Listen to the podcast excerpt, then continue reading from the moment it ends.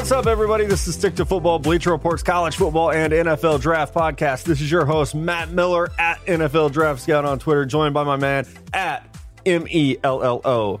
It's alive. It's Mello. We are back in Joplin, and Mello's girls are at the podcast recording tonight because single dad life. Yeah, no soccer tonight. It's just us and my daughter. So hopefully they're quiet the whole time. If you hear Or something else. that sounds like kids eating goldfish crackers or laughing at iPads, that's that's Mello's. When girls. those uh, tops get popped, it's, them. yeah. The natty lights tonight are being consumed by a giant of a six year old and the meanest four year old in the world. So Probably we, true. We have a fun show tonight. We're gonna go around the league with some news and notes, which has been a slow week. You expect that after the draft.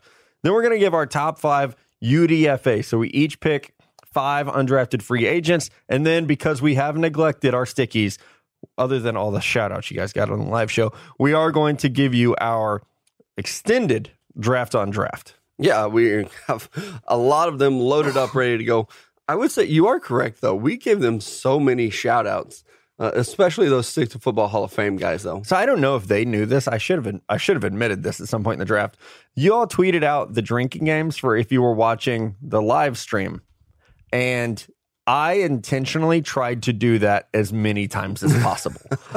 and like would tell Connor, like touch your hair. Like I was trying. Send him a message every Yeah. five minutes. It's time for you to Yeah, touch your it's hair. time for you to touch your hair. Yeah, I was trying so hard to hit those the drinking marks. So hopefully you guys enjoyed it. Uh, the numbers, the feedback from the stream was was fantastic. So again, echoing what Connor and I said on Wednesday morning, we really really appreciate you guys. Um, and, and we have big plans for the 2019-2020 season.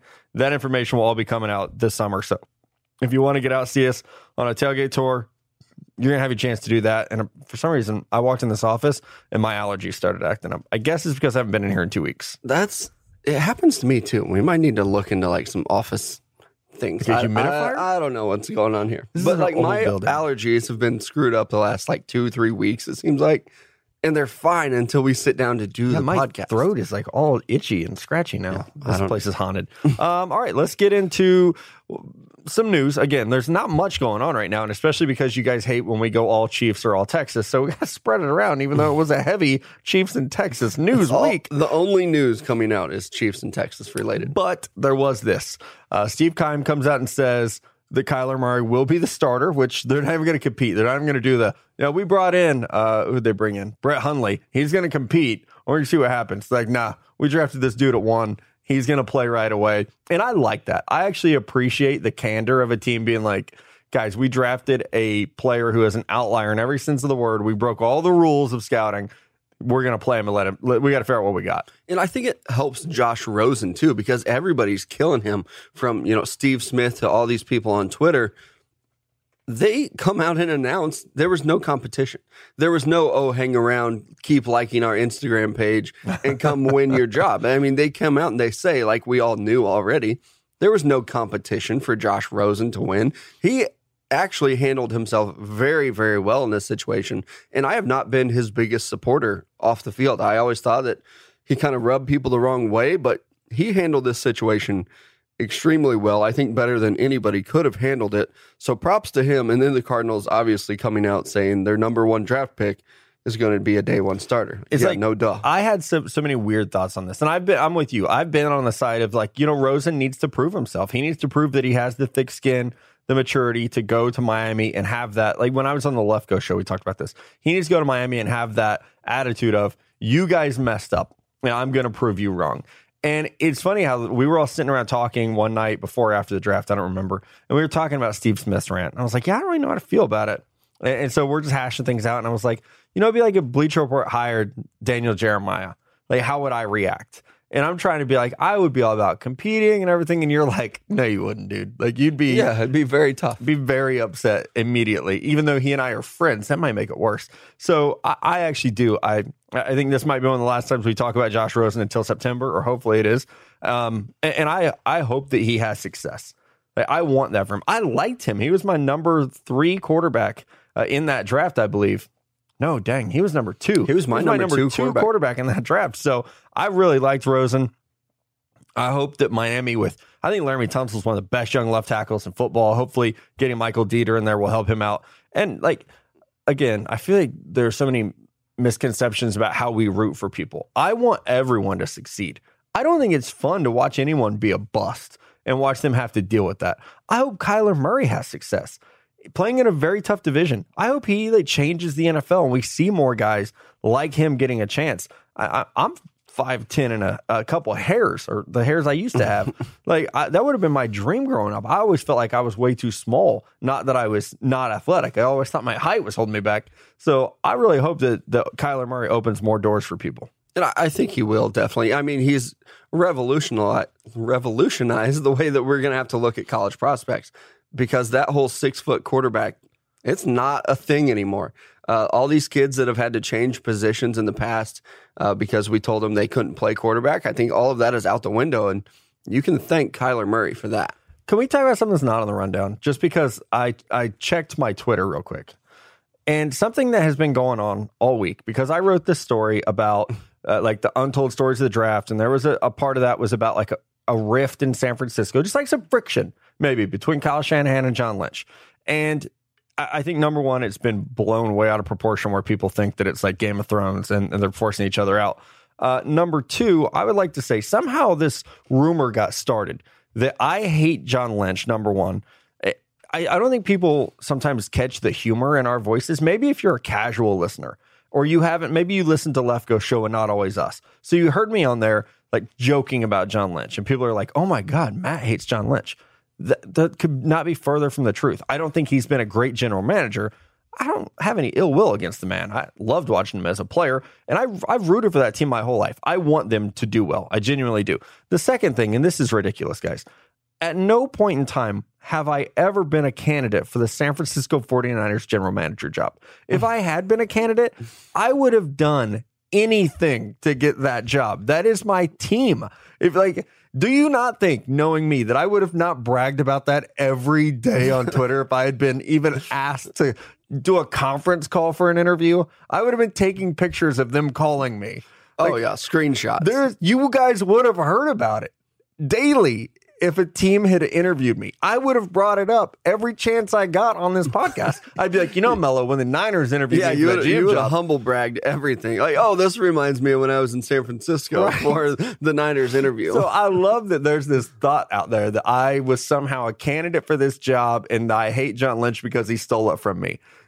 I uh, am not a humble man, but I have always been upfront about I am not qualified to be a general manager of a football team. I, will say it again, just in case anyone's ever missed me saying it.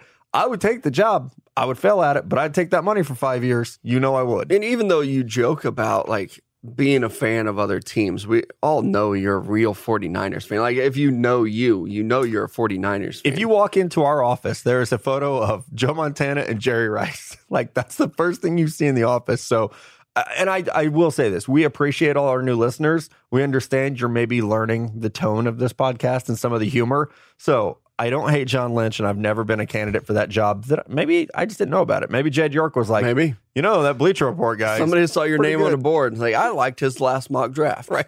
Which means he can evaluate talent. Um, speaking of evaluating talent, we have tried to be mindful of how Chiefs and Texas centric this podcast can be at times because we are fans. And that's exciting and it's fun. And you want to talk about what you know, especially when those teams are in the news, like when Texas was back. You want to talk about that, or when the Chiefs are making a Super Bowl run. You want to talk about that. Today, those worlds collided, Mello, because Jamaal Charles and Derrick Johnson both signed one day deals to retire as Kansas City Chiefs. I think that's a pretty cool thing that they both came home being Texas guys, uh, D- DJ was a 2005 pick, Jamaal was a 2008 pick. So not a lot of crossover in Austin. None, actually, I guess. Nope, none. None. But uh, a cool moment if you're a Chiefs fan, if you're a Texas fan. So for people like you, who's actually both, a pretty cool day. Yeah, it is. And to see both of them kind of get their recognition. NFL careers don't always end the way you want to. I think a lot of the players in the NFL kind of hang on, so you have to come back for these one day contracts, but it is cool to get to see both of them retire as Kansas City Chiefs on the same day because uh, they they weren't at Texas the same time as each other, but they did really build a Chiefs like fan base I, they didn't build it, but they helped carry it on, and it was their generation of okay, this is the Jamaal Charles on offense, this is Derrick Johnson on defense, and I I loved both of those players, two of my favorite college players ever. So it is good to see them get that celebration at the end of their career. Now, here is what I think is topical about this: Jamaal Charles retired with the highest career yards per attempt. Uh, record 5.9 yards per attempt, which is crazy. It's like Gale Sayers stuff. Actually, it's better than Gale Sayers. Um, is he a Hall of Famer? The longevity of it makes me question it. So I think like with Terrell Davis, you would you would say, oh well, but like look at Terrell Davis. TD did win two Super Bowls. Jamaal was a four time Pro Bowler, a two time All Pro. I don't think you could ever say he was the best running back in football. no, but I mean, he was always up there. Yeah, he was like maybe second best. So he had seven thousand five hundred sixty three yards in his career, forty four touchdowns. And again, and he added another 2,500 yards receiving. So he's got over 10,000 total yards from scrimmage, which seems important. That seems like a big Mhm. number. Um, I don't think he is. I don't think he is either. I mean, he had a stretch of like what six seasons, probably Yeah. five, five, six seasons. I don't think he is. As much as I like him, I just I don't think that it's not the hall of a really good players. He should be in like the fantasy football Hall of Fame. yeah, probably so. Is that a thing? I mean, it's got to be. How we if, gotta- it's if not, it's not, TM. if it's not, we're on it. We're like these guys that like you they were your dude in fantasy. You're like, yeah, he deserves something. I really like uh, Pro Football Reference. It's one of my favorite websites, and they look at his career. Who here are the players that he statistically compares to? Deuce McAllister, which that is a blast from the past. Greg Pruitt. I don't actually know who that is, which I don't know what that says about me. Maybe I'm just young. I actually don't. I have to click on this because I don't know who that is. Okay. I don't know Yep. who it is. He played in the 70s, early 80s. Okay, Whew, good. Uh, Robert Smith, who again another guy retired early. Curt Warner uh, with a C, not a K. Uh, Shaun Alexander, know him. Sam Cunningham, Wilbert Montgomery, Jim Nance, and Delvin Williams. So he's going to be a great broadcaster. Yeah, I would say no on the Hall of Fame. Though I just I don't think that he's Yeah. quite done it. Very good player.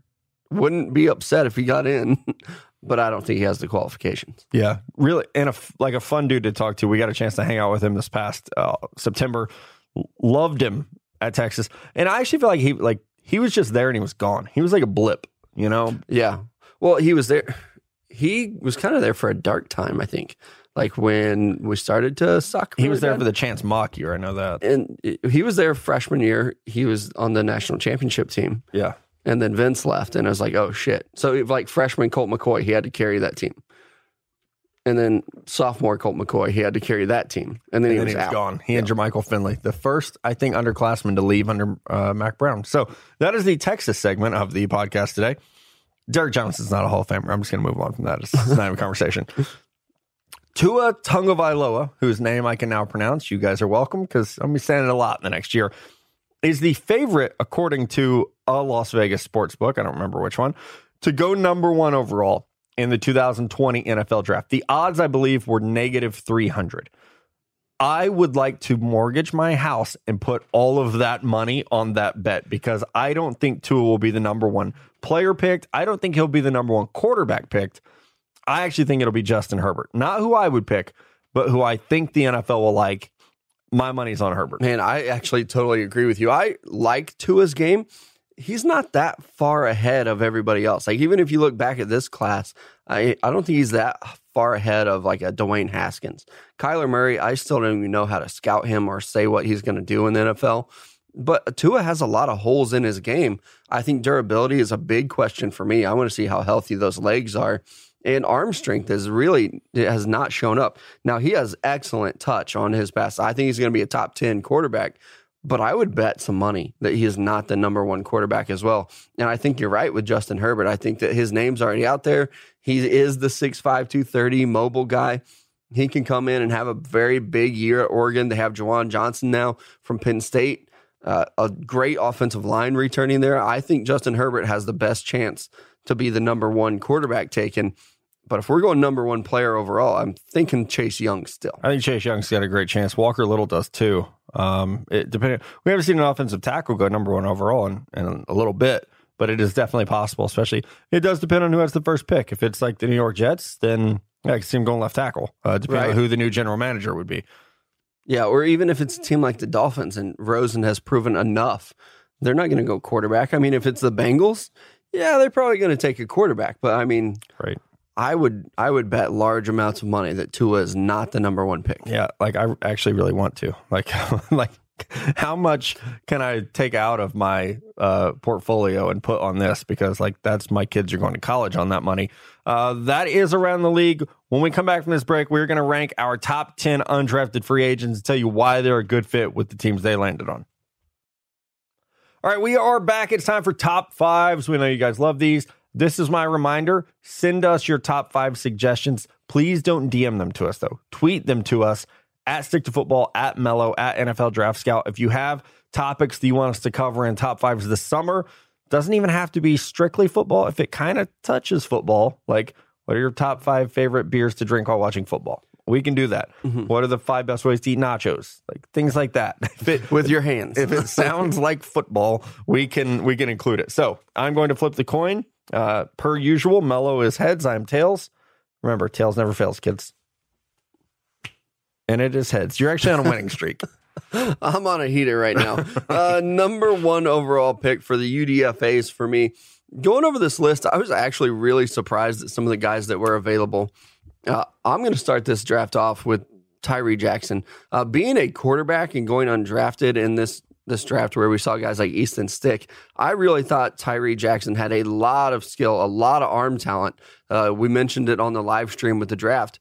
The people at Madden say he's going to have the second strongest arm in the entire league if he makes the roster. Yeah. Uh, very, very high potential guy. If you can get him in and work with him a little bit on some of the fundamentals, I really like him. The Buffalo Bills pick him up, team him up with, you know, Josh Allen. I would just like to go to their practices and see both of these guys throw the football. Yeah, I really like Tyree Jackson. I was shocked that he didn't get drafted. And I think this is a situation where I really wish he had used the transfer portal because mm-hmm. a lot of folks will say, like, oh, what could he get? What's he going to do by going back? He is the one of the guys that you can point to and say, he has all the traits. It's not about going back to school to develop, to show traits. It's about going back to school to improve your accuracy, which mm-hmm. you got to show that that could get better. So what's done is done. I think he should have gone back to school. He didn't. Whatever. It, it- It, hopefully it Bills- improves your value too. It does. Like you look at guys like Drew Lock who went back to school. Everybody knew coming into 2019, like, okay, we're gonna have to watch Drew Lock. Yeah. He's not some hidden gem that you have to find through the draft process in Buffalo. If he would have had his name coming in here or used the transfer portal, he definitely would have had a more value. And I mean, people are talking about him, so his stock is up. It just wasn't going into 2019. I uh, want to admit something up front. I did not put any offensive linemen or defensive linemen on my list. I think that like there will be guys who are undrafted O linemen, D linemen who make rosters.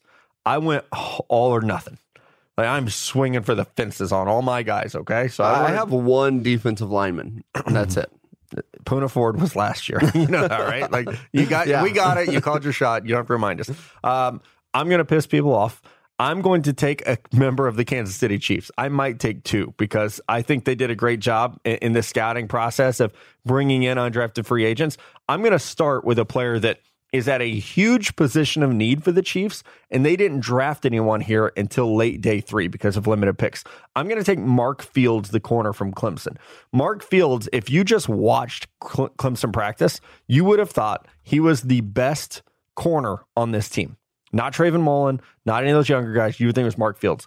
I actually watched him practice in LA at the NFLPA game, and I talked to the the guys who were running it and was like, "What is he doing here? Like this mm-hmm. guy doesn't belong here." And the, the, so you would start talking to people, and you hear, "Well, Clemson like crushed this dude in team interviews, like just immature, maybe a little bit lazy." I hope that Andy Reid and Steve Spagnuolo can connect with him and can light a fire under him because Mark Fields has the talent to be a starting corner in the NFL. He was another guy on my list that I just I didn't understand why he went undrafted, but lands in a great situation with Kansas City. And I'm actually I'm up again. I'm going to stick with the Buffalo Bills because we had David Sills V on this podcast, and I really liked him uh, interviewing him. So I know that he didn't bomb interviews throughout this process, and I really liked his game too. This is a guy that has not been playing receiver that long. Uh, had a decent 40 time, has good length. I think he has a chance to develop into something good. Uh, in very impressive hands in the red zone, I think he could really be a target maybe for these quarterbacks in Buffalo, but for Buffalo to pick him up, I think that's a very good addition. Get him in camp, see what he can do. You might be surprised. I was really surprised that he didn't get drafted as well because he just catches everything. And in Buffalo, they have no size at receiver, so I could see him working his way into that lineup. Um, I was telling Mello before we started recording, I feel like I have 20 players on my list, so it's very hard to actually narrow it down right now. Uh, I want, kind of wanted to do a funny one, but I'm going to take this a little more seriously than normal. The New Orleans Saints, we know how good this front office is. 2017, maybe one of the best drafts the team has ever had. Uh, the talent that they were able to bring in last year, they they sold out to get Marcus Davenport. Unfortunately, he got hurt. I actually think they did some of their best work in the UDFA process this year. I'm going to take wide receiver LJ Humphrey from Texas. Oh, No speed to his game. none. None. He ran like a 4 8. He's slow, but he's faster on the field and he can work in a specialized role. And I think that's what Sean Payton's good at. Like, hell, look at Taysom Hill. LJ Humphrey, I do believe, can get on this field if they give him chances in the preseason to just get touches because he will make things happen. He can play in the slot. He could play on the outside. And maybe you can like try to figure out like, does he need to shed weight? Because this is a thick bodied guy. I think you can find ways to highlight his quickness and cover up his lack of straight line speed. But, you know, he, he does need to expand his route game a lot. But I, I liked LJ Humphrey. I think if you would have told people in November that he was going to go undrafted, a lot of people would have argued against that. Yeah, they would have said he's undrafted because he's staying in school Exactly. until 2020. Very surprising that he was not drafted. And like you said, he doesn't have that straight line speed, but I thought his speed showed up on tape and, and on the field. Uh, so I, I didn't understand. And in that offense, come on. Yeah, I mean he can play slot receiver. You got a lot of size there too. I'm up next. Um, I'm kind of at a. I'm Um, taking your guys. you didn't take my guys, but it's like, do I really want to draft this person right now? I know. I I'm going to go local boy here. Uh, I'm going with Alex Barnes, the the product from Kansas State. The Titans pick him up, and they like their power backs. And I liked Alex Barnes' game a lot too, uh, not just because he's from Pittsburgh, Kansas, about 20 minutes away from us, but I think he can come in and really spell and help out when Derrick Henry is going to eventually get injured. Injured, I just I don't see his body holding up over time, and somebody's got to come in and take some carries away from him. I think Alex Barnes can be that guy. I think he's going to come in with a chip on his shoulder. He's going to work his ass off, and he's going to make the team. Uh, maybe it's as a second or third running back this year, but I think he's a guy who's going to work his way up that depth chart to where he's uh, eventually earning some carries, not just because we need to keep Derrick Henry healthy, but because he's proven himself on the field that he can do it time after time. Yeah, I like that fit. Well, I think that's a really good scheme fit, honestly. Like uh, he matches up well with what they want to do. Obviously, Derrick Henry's there, so would make some sense that he could fill that role.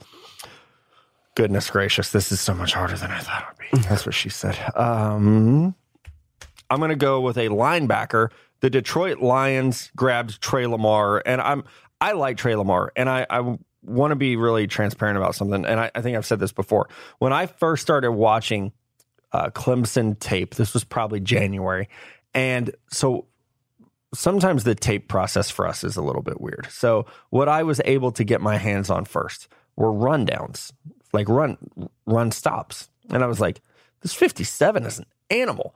So I really liked him. Like I liked him a lot. I wrote about him. I, I ranked him.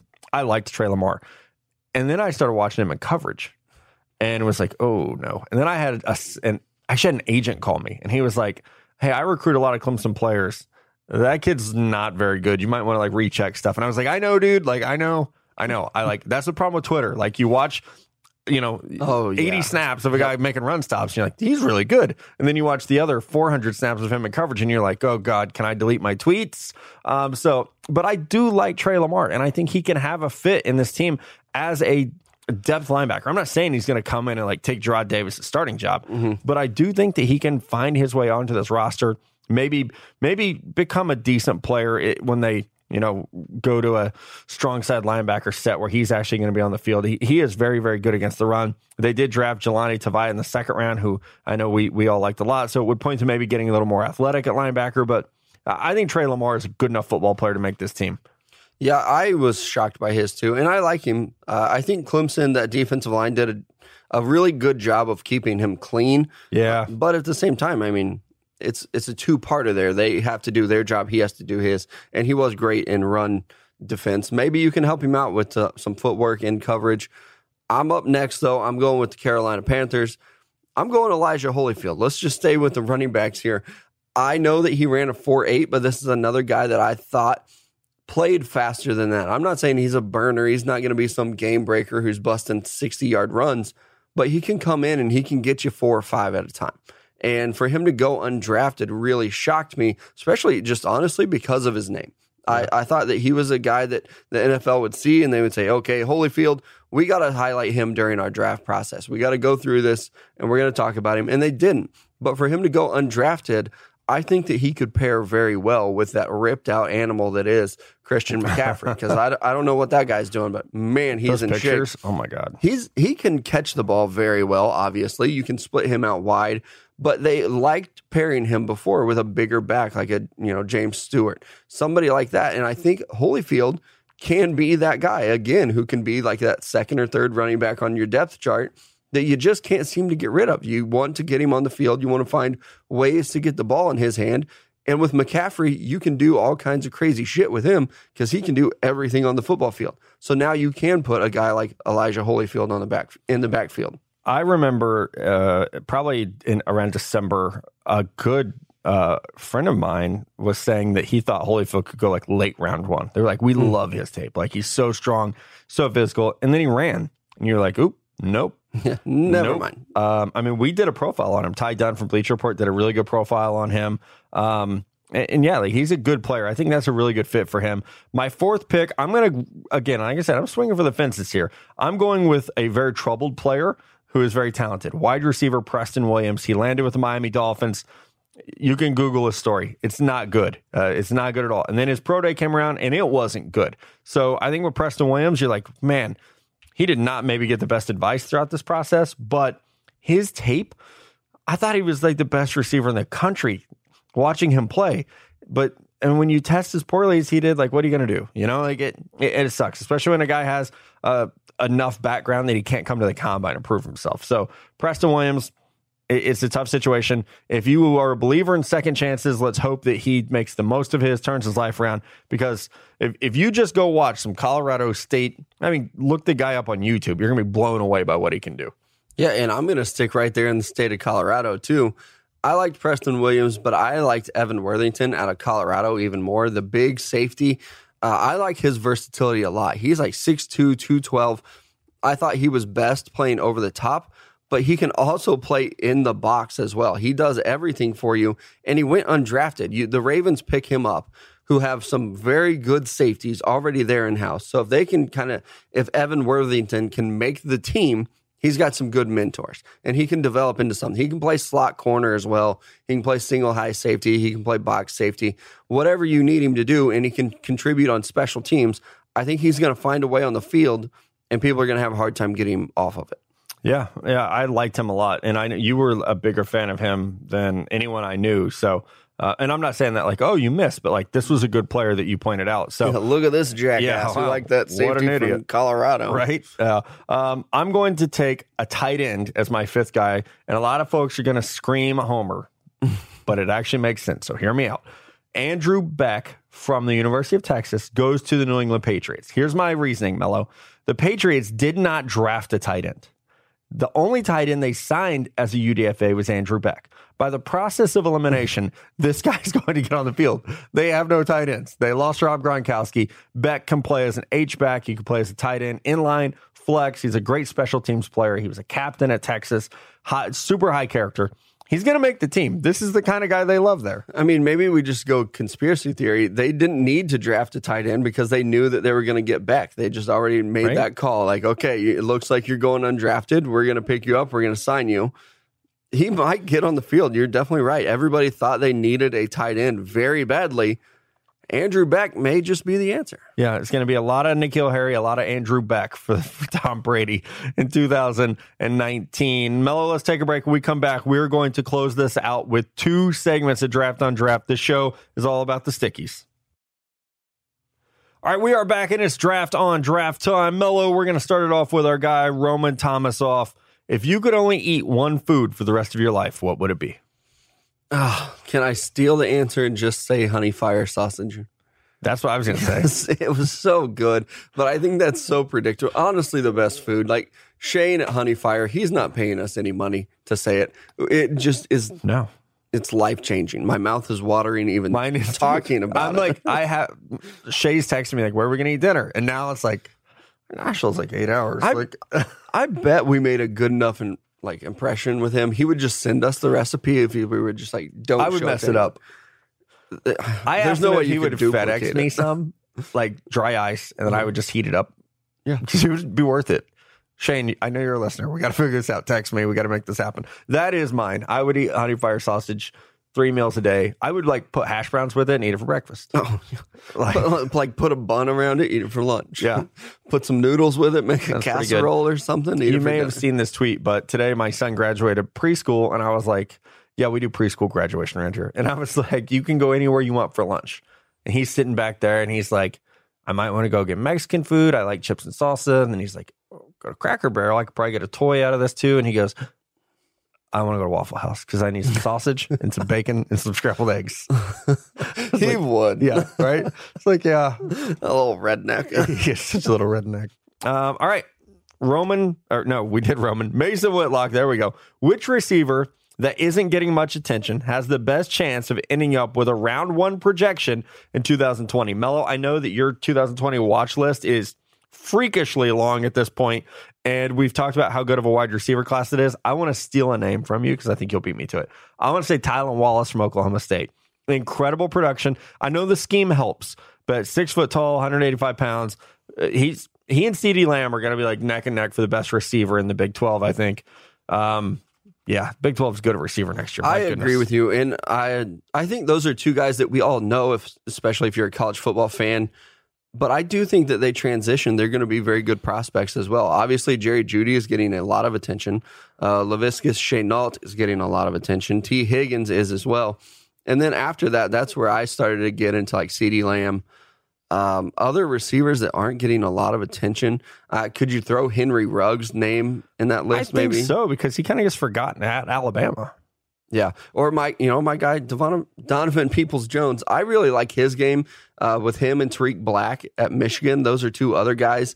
Uh, Tarik Black was very good his freshman year, like the first day on campus, but he hurt his foot and he missed a lot of that season. Had to take a medical red shirt and then tried to come back and hurt his other foot. So if he can get right and he can be healthy, I think that both of those guys are going to be very, very good receiver prospects. Yeah, I, I do know that um, there's a guy at Tennessee, Callaway. Yep. That's another name to keep an eye on. That if they can ever figure stuff out at Tennessee, he is a, a player I know people like a lot. So we'll be covering that 2020 wide wide receiver class extensively. Do not There's so fret. good ones. The guys at Ohio State are still pretty good. Like I'm going through my list.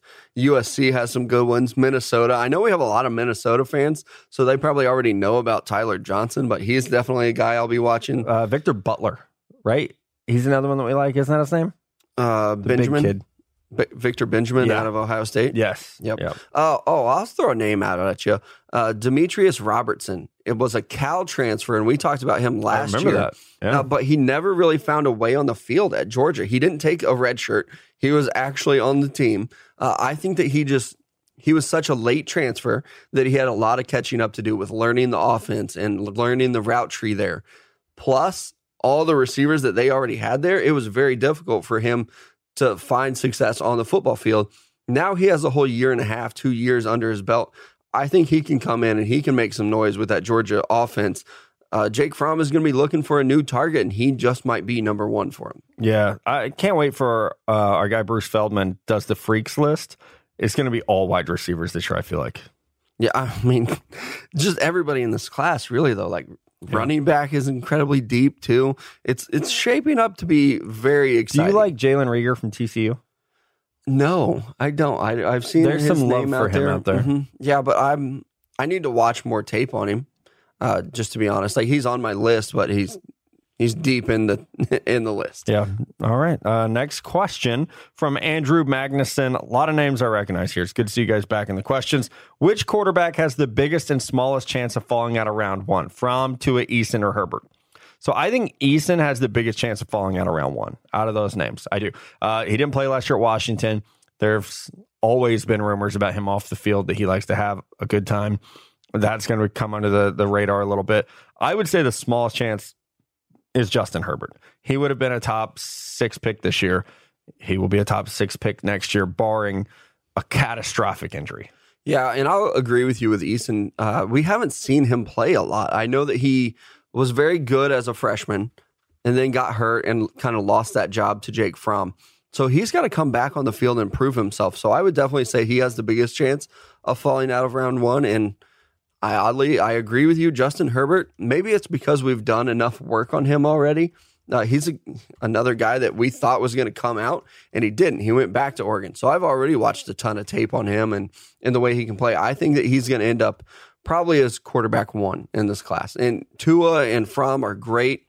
Uh, I think Tua will probably be QB two, but they they're great college quarterbacks. They're not elite prospects like you would want to think. The, very good national championship winner, but not elite prospects. I mean, they're no Trevor Lawrence. Trevor Lawrence, yeah. Uh, love that guy. Next question, Jack Pollard. Jack's one of those new listeners, right? That like came out firing with some questions. It feels so. like. Which team has had the most impressive UDFA signing? So we covered the top five guys uh, that we each liked. I really think like so. I will say, I thought the Bucks did a good job. The Raiders did a good job. I, thought the Chiefs did a very good job. Um, the Dolphins, I thought, did a good job. Yeah, I, I agree with the Chiefs, not being a homer, but they picked up some really good guys. Uh, the Raiders, I agree with you too. I had them. Uh, they go and get a fullback. I had He him on my, my list, Yep, he was on my list too. Alec Ingold out of Wisconsin. So I would actually probably go with the Raiders. I really like what they've done this offseason. As soon as Mayock took over, uh, it looks like things have turned Man, he- around there. He's really done a good job. Like, he didn't trade, you know, Khalil Mack, so you No, can't blame him for that one. But everything after that, I really felt like he did a good job. And I know they lost Amari Cooper, and people will go say like, "Look at what he did in Dallas," but look what he was doing in Oakland. Like it wasn't working. I think that was a good change of scenery, probably for both teams. And then you use that pick, and you get like I think that was that the Josh Jacobs pick. Yeah. you got to be happy with that one. So what Mayock's doing there with the UDFA's, I would say that he he brought in the best haul. Yeah, I think I really do think, um, and I know there were a lot of Raider fans who really appreciated that we were positive about this draft because apparently some people weren't. I don't know what people weren't. Y'all got into Marshawn Stash. I don't know what you're watching to not love what this team has done in the offseason. Yeah, I really, I, I have no idea. It's probably the Clelin Ferrell pick, and, and we talked about it before. It was probably a little bit of a reach, but if you know that's your edge rusher, you don't want to take a chance on him going to six because I really do think he was in play at pick number six overall. I think the Giants Yeah. could have taken him, and you don't want to have to trade. But well, you're going to trade back one spot Right. and take Cleveland I said that on radio today. It was like what people don't realize. We were talking about Frank Clark is there weren't many four three defensive ends in this draft. Mhm. There was Nick Bosa, he went two. There's Clelin Ferrell, he went four. After that, it was a lot of small guys like Brian Burns ain't playing four three defensive end. Yeah, Montez Sweat, he would have to pack on a lot of weight to handle Josh that. Allen, hell no. Yeah, I agree with you too. So it's like you needed those certain positions. You you got to swing the bat to get them. Tyler Forness, my favorite tall person now that Dan is dead. Why is there such a big difference at times in how NFL talent evaluators and draft analysts view prospects, i.e., Daniel Jones going six and Ferrell four? So, like, this is a great question, Tyler. I honestly feel like we could spend 30 minutes talking about this. So I'll try to be brief. I think a lot of times there are, think of all the draft analysts that you consume their work. There's us, Daniel Jeremiah, Bucky Brooks, Lance Zierlein, Chad Reuter. That's just an NFL network, right? Then there's Todd McShay, Mel Kiper, Louis Riddick, basically whoever ESPN has. Our guy Matt Bowen tweets about the draft. Then you have any other brands, just guys on Twitter. You know, there are a lot of draft opinions out there, and you hear and consume all those you we don't consume how NFL talent evaluators actually value players. Most of us, unless you have a relationship, people will talk to you. So I think with Daniel Jones going six, you got to be careful about saying that the NFL liked him more than Twitter did or whatever. It- no, it means Dave Gettleman did. And like with Clelin Ferrell, like you just said, Miller, it means Mike Mayock did. So I think that there can be a discrepancy there because, you know, a lot of times we don't get a lot of the opinions from the NFL teams unless it's, I've never heard a team come out after kind of like the Broncos Redskins did of like, no, we weren't going to take Daniel Jones. We Yeah. liked our guys. So I think that's an important factor of this too. I did. Um, I wish I could give credit to whoever said this because I don't remember because that draft week was a blur for me. And someone said, you know what's interesting to think about? If when Mike Mayock came out and released rankings, say he stayed at NFL Network and he came out in January and he's like, hey, here's my first big board, and Clelin Ferrell was at four, how many people would have followed suit with that and be like, Clelin Ferrell's a top 10 player in this class? A decent amount. I mean, there are always going to be folks that stand on their own evaluations. Um, I like to think that we are all like that here at Stick Football and at Bleacher Report, but I, I think that's an interesting question of the fact that we didn't. Oh, one of the most prominent draft voices of the last 20 years was not covering the draft this year. So I do wonder how much that affected the perception of, of Ferrell. And I would say too that it takes one team in the NFL. So a lot of people will say, "Man, the NFL really loved Daniel Jones. They took him at six. But like you said, no, that means Gettleman did. The 31 other teams might have said this guy's shit. Why are they Yeah, not taking right. him in the first round? But he goes six overall uh, because the Giants, maybe even they got bluffed to, and other teams said they were going to take him or whatever. So it is hard to tell. I mean, it's it's political almost the way that these deals get worked out and people lie all the time and it's if you help me out here i'll help you out there so it's one team liking him other 31 maybe hated him You know what's interesting? I looked. I had Clelin Ferrell compared to Frank Clark. So man, if that ends up right, that's gonna be such a good pick for them. i and i hope it does i really like Ferrell and i want to see him be successful in the nfl i think that he could be very good i, didn't power rank my edge rushers but I, he would have been up there pro- top four for me yeah, yeah. You he need to probably he probably would He have would've been been- three I i probably would have for you. bosa allen and then Ferrell. because you didn't like sweater burns that much, no i would have had them next and then a huge drop off, and then no one and then a cliff. and then Chase Winovich. Uh, actually, I bet you would have. Last question before a break. Who are some quarterbacks that could come out of nowhere and land in round one? Like, and he says, like Josh Allen and Daniel Jones type guys. Here, Doyle Doyle Carroll asked this question, and Doyle, I love you. Um, had an uncle Doyle, have an uncle Doyle, still do, he's still alive. Um, Do I? those guys didn't come out of nowhere.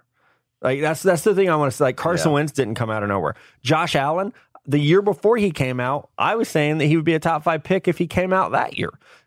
Daniel Jones, we've known about all year because he was at Duke. Like, so I, I would just say that. And not that you're wrong, man, because I understand, like, if you consume the draft at kind of a high level, you're not going to be in the weeds and know these names of these guys that are like, that are, you know, uh, at small schools like Wyoming or, you mm-hmm. know, Duke is not exactly an NFL factory. So as far as quarterbacks that you maybe haven't heard of, oh, I don't know if there are any. I just realized when I my think son that there are that sound. very, there are four very, very popular quarterbacks: Tua, Herbert, Fromm, and everybody's talking about Eason as well. After that, I think that's where we start to get into these maybe unheard of guys like Brian Lewerke, uh, Chase was Patterson. so bad last year. Like, but those are probably I don't know. To me, they're well known names. Yeah. Uh, I so I I looked up some smaller school guys here. Tom Flacco from Towson. It's yep, his little Joe brother. Flacco's brother, yeah. Uh, he is a guy that I saw Nagy tweeting out about for watching him for the Senior Bowl. So Yeah. that's a name that I would keep an eye on. And Riley Neal at Vanderbilt, actually, Yeah. uh, he's a transfer from Ball State, and somebody was sliding into my DMs about him uh, over the summer or over the fall, late fall. I like his game a lot. And I'll tell you, I also like a lot of the talent that Vanderbilt has on that team. They have a very good receiver, a running back, and a tight end coming back. If Riley Neal can get those guys the ball, he's going to come out of nowhere and he's going to kind of be a stock up guy. I don't know if you would say Blake Barnett is out of nowhere uh, because he was a- forever. elite 11 MVP. Like Yeah. he beat out Sam Darnold and Josh Rosen for some awards. So he's another guy that maybe if he gets his shit together, you could talk about him as a quarterback. I was like, like Nate Stanley at Iowa has the size. I Mm-hmm. don't think he's a very good player. And then Jake Bentley at South Carolina doesn't have the size, but he's someone that there's at least been some talk about for a while. I couldn't find his name because I don't know what's going on with my Google.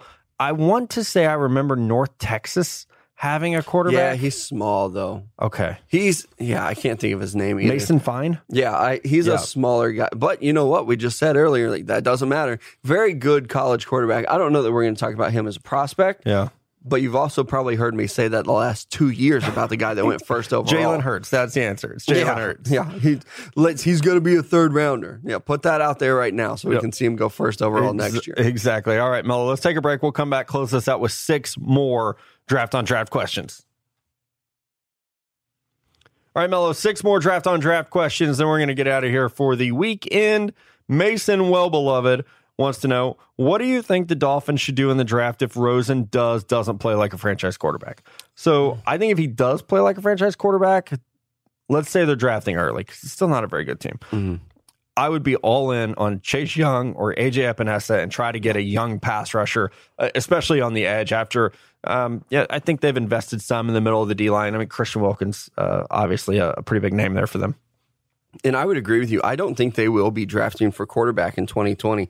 Uh, I expect Rosen to do enough that they're going to try to build around that. He's super cheap, so I mean, you could replace him.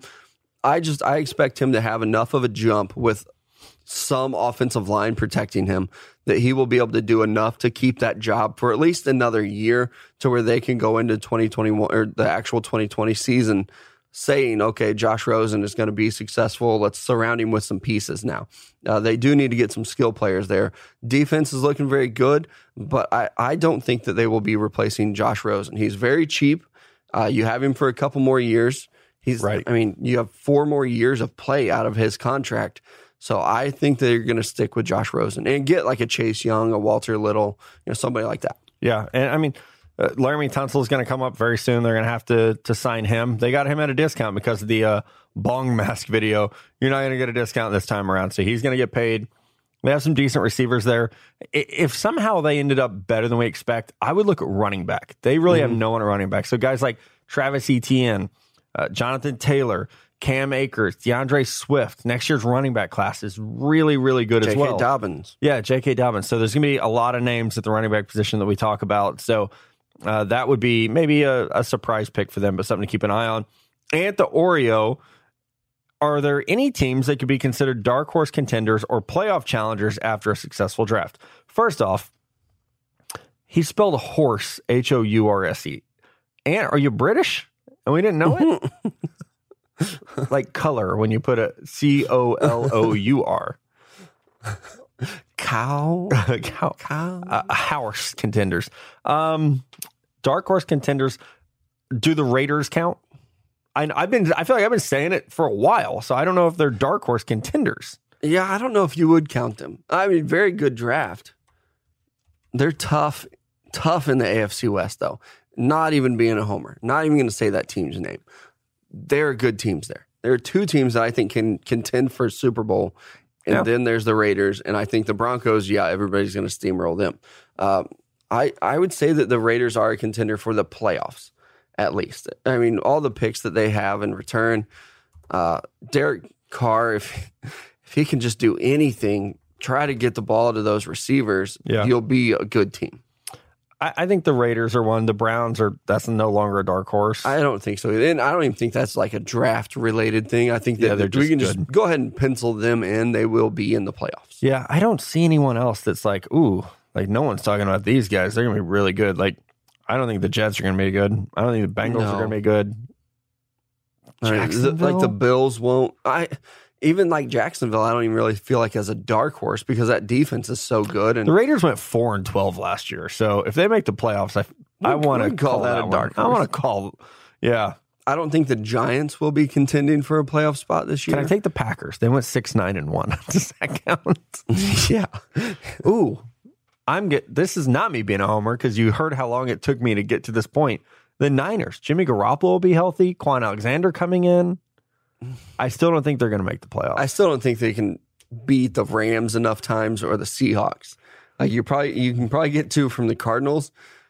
I I don't know if they're really dark horse contenders for the playoffs. if Nick Bosa has 15 sacks Yeah, and Richard Sherman teleports back to 2013, and then back to then we're good. Then we're good. We got a shot there uh, from the Stick to Football Hall of Fame. I didn't understand. I didn't realize this was an account that could tweet things like this.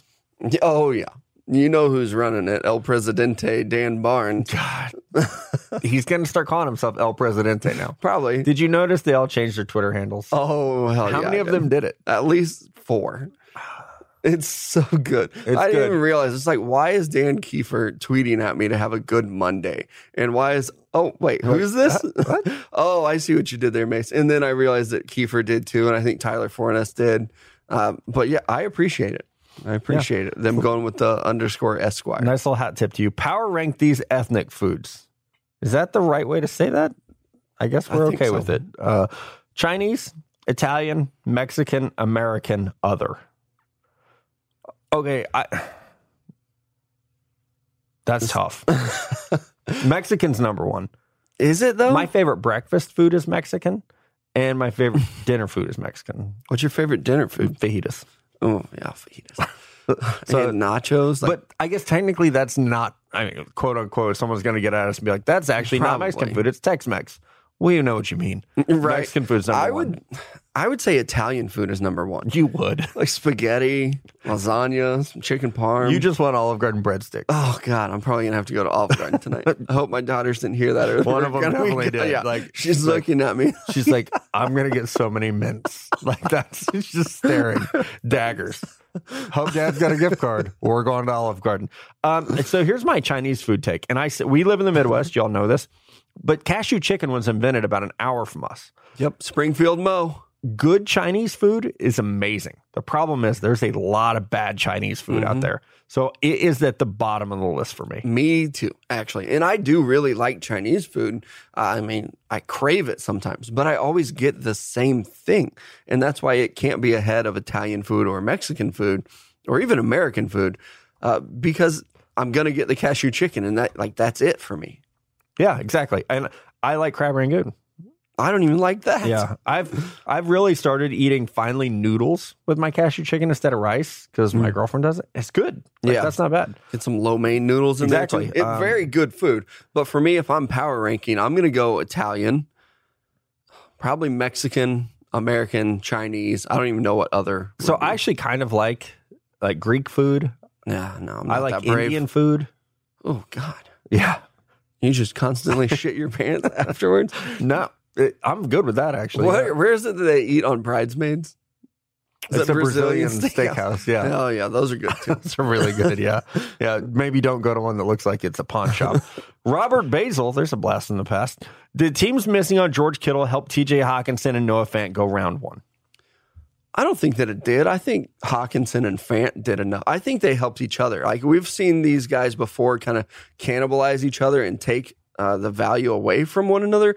I don't think they did. I actually think that they paired up very nicely together and helped each other stay in round one. Uh, George Kittle going in what round six was crazy, but I don't think people were looking at that draft pick and saying, okay, we got to go to Iowa. Apparently, they have good tight ends. I mean, if anything, you're going to go look at that defensive line. I think Noah Fant and Hockenson, I think they just helped themselves out. They're great prospects, and we haven't seen tight ends like them in a long time. Yeah, I agree. I think that like Fant was such a really a transcendent athlete. I mean, he's such a good athlete that I think that really helped put him in that conversation. of, We know this guy's going to go round one. Hockenson was just so well rounded that mm-hmm. I I can't see any way. I mean, it maybe helps that you like you can look at Kittle and some of the Iowa tight ends that have come out over the years, and be like, okay, like that's safe. I know you used to say this a lot, Mello, of like you, people from Iowa don't bust, you know, and like you just you have to watch what they're going to do because Right. they're going to have somebody uh, in the first three rounds. Almost every year, it seems like they're going to produce somebody who's going to play in the NFL for 12 years and just have an excellent career. Yeah, so I think I think that's a lot of it. You got to kind of keep an eye on those dudes. Uh, Joe Willis, a lot of questions tonight. I love this. Are there any corners in 2020 that could be a top 15 pick, or will we see uh, another uh, cornerback? Where is it? Cornerback with limited round one talent. So I I like the corner class. Man, I don't know about anyone being like Denzel Ward or anything like that. It's tough. I watched CJ Henderson out of Florida. He's big. He is big. He's 6'1, uh, probably 185 plus. The thing about him is that he has not been playing corner for very long. Two seasons. He was a high school running back, and Florida moved him to corner. I think that he has a real chance to be something very special. Uh, I love the way that he runs, very fast. And uh, one, just a pet peeve of mine is corners that play with their back to the ball. He does not do that. This dude is always turning and looking for the ball. So maybe I'm just a little biased on him already, but I think he could be a very good corner, especially with that length and that speed. So I would I would keep my eye out on him. Yeah, um, there is another the kid from Alabama. Name is escaping Trevon me. Diggs. Trevon Diggs is good. Uh, Kristian Fulton from LSU. Obviously, they're Mhm. really they, they're really good at corner at LSU. Um, so yeah, there's some good names to keep an eye on next year. Um, I think it's better than 2019 at the top. The depth in 2019 was actually really really good. The depth at every position in 2019 was very good. So I don't know that we will see that in 2020 actually. I think it's going to be very top heavy. Every time we talk about the draft, I'm going to say it like Barbara Walters. 2020. I know. That's so, every time I read it from something that I have typed up, I read it in her voice. Yeah, uh, we've talked about our kids a lot tonight. Can I? I want to read you a story. Uh, our mom has my son tonight. He wanted to. My, our parents run a charity, and he loves to go help them. So he went up there tonight, and she said that he put purple grapes by the mailbox, and then parked my mom. They parked my mom's SUV, so our dad would have to park his truck by the mailbox. And he is convinced that the birds will eat the grapes and poop purple on our dad's truck. And he's like, thinks this is gonna be the funniest thing that's ever happened. So that's what you're dealing with when you mess with our kids. All right, last question from an NFL scout, apparently. Or is that just their No, this is their account name is NFL Scout. Oh, well, it worked for me. Which of Kyler Murray, Dwayne Haskins, and Drew Lock steps into the best team situation right away? Who will have the most success based on surrounding coaches and player personnel? Uh, So I, I, I don't think anyone steps into a great situation. We're not going to see Drew Lock right away. Mhm. Probably not as a rookie. They love Joe Flacco out there. So like Kyler Murray, it's great because he's got his coach that like is going to run his scheme. They drafted three receivers. He's going to get to Has Larry Fitzgerald. has David Johnson, has Christian Kirk. I think it's Dwayne Haskins. Really? I love Derrius Guice. You have an offensive line with Trent Williams, Yeah. Morgan Moses as your bookends. You got Brandon Scherff up front. Um, it, this is a good team. Their receivers aren't great. I, like I'll say that. I like Josh Doctson. The receivers there aren't anything to write home about. They're going to obviously need to get a little bit better there, but they drafted Scary Terry. Paul Richardson can stretch the field. It's like they have, uh, they got Kelvin Harmon, uh, Connor's guy in round six. It's like they have some dudes there. I, I really do think that he's such a good fit for Jay Gruden's scheme. I think Kevin O'Connell was a really good quarterbacks coach. It's gonna be fun watching him as an OC. It's like I I think this is a pretty good spot.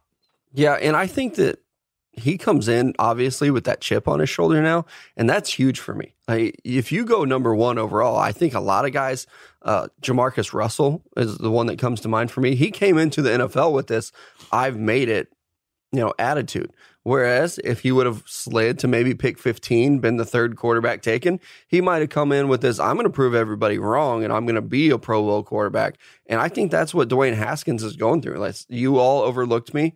You think Daniel Jones is better than me when I wanted to be in New York. Now I'm going to come prove you wrong. Uh, so I do like his fit there. I think it's very hard to overlook the fact that the Broncos have a great defense, though, but they also have a very talented conference. So I don't, I don't know. I would, I'm kind of swaying my vote to you. I was going to say Drew Lock, Yeah, uh, but I think you might be right with Dwayne Haskins. yeah. I just don't I just don't want Lockett's on the field. I like I really do like Drew Lock. I think it's gonna be fun. And even their skill positions are young. They, they don't have any. like- I know Lindsay last year rushed for like a thousand yards, but let's kind of pump the brakes and see if he can do that again as an undrafted free agent from last year. I just that's hard to do to come from nowhere and really be productive, especially at his size. I, I hope it works out for him. I wouldn't be surprised if there's another running back in there by the end of the year. I mean, they drafted a couple last year. Yeah, yeah. Yeah, it's gonna be fun to watch. All right, man. It's a fun show. Uh, we appreciate you guys sending in questions. We love getting back involved with you guys. Mello Connor and I will be on here Sunday morning. I'm pushing hard for a 2020 mock draft. It's mock draft Monday. I think we need to do one. I don't know that these guys are sold. So Oh, no. tweet at us. I am ready. You're sold? Go. Okay. Tweet it at Mello, at Connor J. Rogers, at Stick to Football. Tell them you want a 2020, a 2020 mock draft on Monday morning. Mello's going to Olive Garden. I don't know where the hell I'm going. We appreciate you guys. We'll talk to you real soon. Don't forget, subscribe so you get the show downloaded automatically every Monday, Wednesday, and Friday morning.